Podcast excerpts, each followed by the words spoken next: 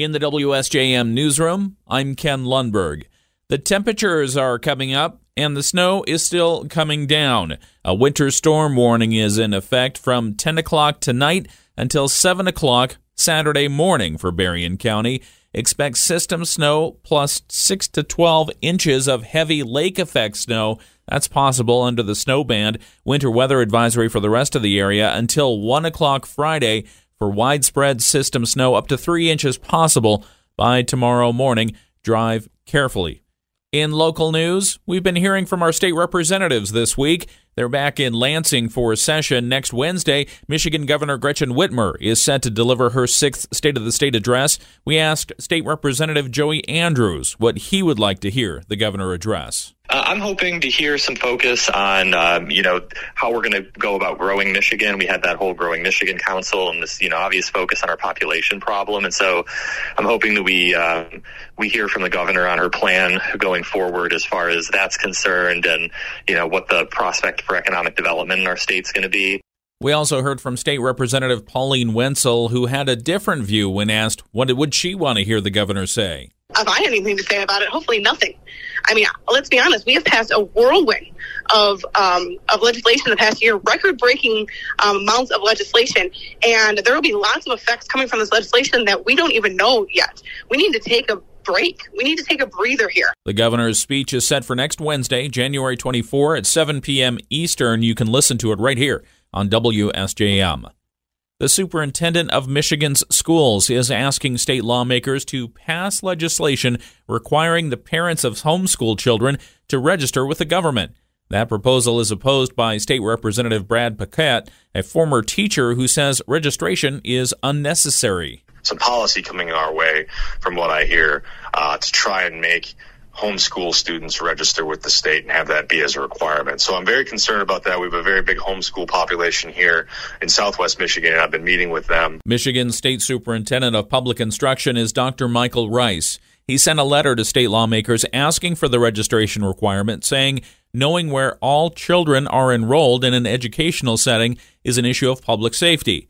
Paquette disagrees and says the state, through the education committee that he previously led, provided funding to school districts to conduct outreach to homeschool students. Rather than just assuming and trusting the fact that they're going to do what's best for their kids, they're now going to have the ball going to their court of having to prove that they aren't doing anything wrong, which again, all the strings come attached. Um, starting with uh, registration. So, very concerned about that. Michigan is one of 11 states in the nation that does not require notification when parents decide to homeschool their children.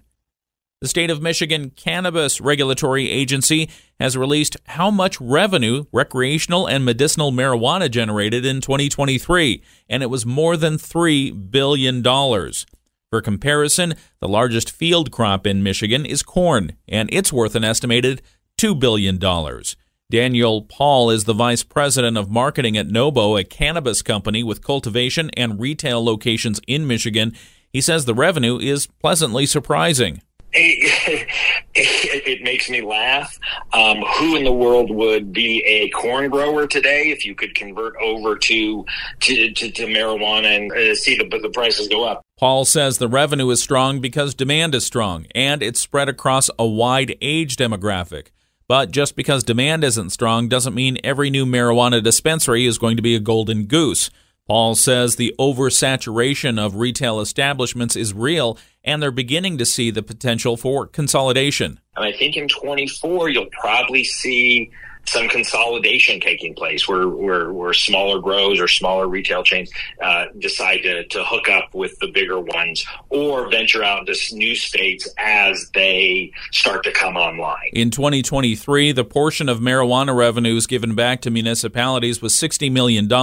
Schools received $70 million, and another 70 million went to the Michigan Transportation Fund.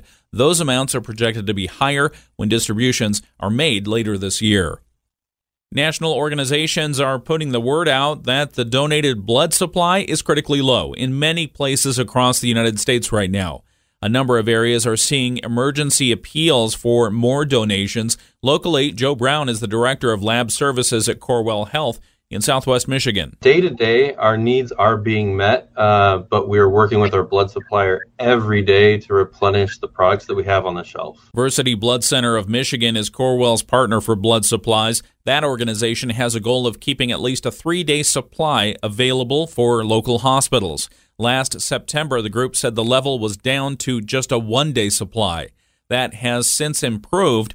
Brown says that's good news, and Corewell would appreciate people considering making the donations on a more regular basis. So far, we've had sufficient supply to meet all of our clinical needs, but uh, every blood unit is a donation. So we rely on community members and regular donors to keep those supplies uh, well stocked. If you're interested in donating blood, find the story on our website, WSJM.com. Click the link to find the nearest blood drive or donation center. The PGA of America this week announced they are inviting people to consider registering for PGA Job Match to be considered for a new cycle of positions that support the PGA of America's high profile 2024 major championships. Brandon Haney says it's a once in a lifetime opportunity to get involved in a professional sports tournament. He adds the programs help support the local community and get the word out about job opportunities that start months before and last weeks after a major event is not only championship week. You know, when we come in and we get ready for a championship, our build and construction of all the temporary infrastructure that it takes to put on this major championship starts uh, about six weeks beforehand. So there are job opportunities that really start the beginning of April. You can register now online. We have a link on our website, WSJM.com. Registration is open through February 15th. The events they're advertising for right now include the KitchenAid Senior PGA Championship at Harbor Shores, also the PGA Championship in Louisville, and the KPMG Women's PGA Championship in Sammamish in June. Job opportunities include part time and full time temporary work from April to July. And in case you haven't noticed, a lot of people are incredibly excited about the prospect of the Detroit Lions making their way into the playoffs. So much so that there's a local radio station, Rock 107 WIRX, that wants to bring back former Detroit Lion Barry Sanders. Plan B morning show host Brock Haven said they started the petition asking the Detroit Lions to guarantee that if they make it to the Super Bowl, the legend and Pro Football Hall of Famer gets to play. Even though I'm a diehard Packer fan, I think it is only right for us to all come together and make sure that if the Detroit Lions make the Super Bowl, he gets to suit up for at least one play. You can find the link to sign the petition in the news story that's posted on our website at WSJM.com. In state news, the government is looking into reports of fires in some Chrysler minivans, fires that happened in vehicles that were supposedly fixed. Autobeat reporter Jeff Gilbert. The first fix was a software update, part of a 2022 recall of 2017 at 18 Chrysler Pacifica hybrids that followed a dozen fires. Now there have been four more fires in vehicles that had the update. The government's now joining in to determine if more needs to be done. Stellantis engineers have yet to find a root cause for the problem. No injuries have been reported. The company says it's cooperating in the investigation. Jeff Gilbert, the Michigan News Network. A new independent report appears to clear the Michigan State Police of widespread policing discrimination. Michigan News Network's Jonathan Carlson. Racial disparities in traffic stops has been under the microscope at Michigan State Police ever since a previously commissioned study found minorities were being stopped at an alarmingly higher rate than others. The reasons were never fully determined. MSP promised reform. Now, a new survey by an independent consulting firm has found those disparities, while they may exist, don't appear to be the result of widespread discriminatory policing. However, the 18 month probe does say what the department is doing right and where they can focus on improvement. Jonathan Carlson for the Michigan News Network. And the Macomb County Sheriff's Office is looking for a woman who scammed a Lions fan out of two tickets for Sunday's game. Michigan News Network's Luke Sloan Sheriff's Office investigators say a man came across a Facebook post earlier this week made by a woman selling two tickets to the Lions Bucs game Sunday at Ford Field. The man was interested in the tickets, so he texted back and forth with the woman, agreeing on a price and arranging a payment through Venmo. The man then sent two payments to the woman, but never got the tickets. He reported the crime immediately to the sheriff's office, and now they're trying to find the woman. I'm Luke Sloan for the Michigan News Network. And in the WSJM newsroom, I'm Ken Lundberg. A look at national news is next. In the WSJM newsroom, I'm Ken Lundberg. The U.S. military today continuing its attacks on the Houthi missile sites in Yemen, but the president is questioning how effective they've been in stopping that terror group. ABC's Andy Field has the latest from Washington. The Pentagon reporting U.S. fighter jets destroyed at least 14 Houthi missiles at a dozen launch sites. These missiles on launch rails presented an imminent threat to merchant vessels and U.S. Navy ships in the region. Pentagon spokesperson Sabrina Singh agreeing with President Biden, who said U.S. attacks have not stopped Houthi missile launches, but that the U.S. will continue hitting back as long as those Yemen rebels threaten Red Sea commercial ships. Andy Field, ABC News, Washington. Some 90,000 military personnel will be staging a series of war games in Europe soon. ABC's Inez Lacutara has more from the foreign desk. NATO announcing it'll be launching its largest exercise since the Cold War, with about 90,000 troops expected to join the so-called Steadfast Defender 2024 drills that will be held through May. NATO saying, quote, Steadfast Defender 2024 will demonstrate NATO's ability to rapidly deploy forces from North America and other parts of the alliance to reinforce the defense of Europe. Inez de la ABC News, at the Foreign Desk. President Joe Biden was in Raleigh, North Carolina on Thursday to tout his economic agenda and call out Republican frontrunner former President Donald Trump, who said he's hoping the economy collapses before the election. He doesn't want to be the next Herbert Hoover. As I told him, he's already Hoover. He's the only president to be president for four years and lose jobs, not gain any jobs. The spotlight in the race for the Republican presidential nomination has moved to New Hampshire ahead of Tuesday's primary, but as one of the challengers, Florida Governor Ron DeSantis traverses the state. His operation is also focusing attention on a more distant contest, South Carolina's February 24th primary.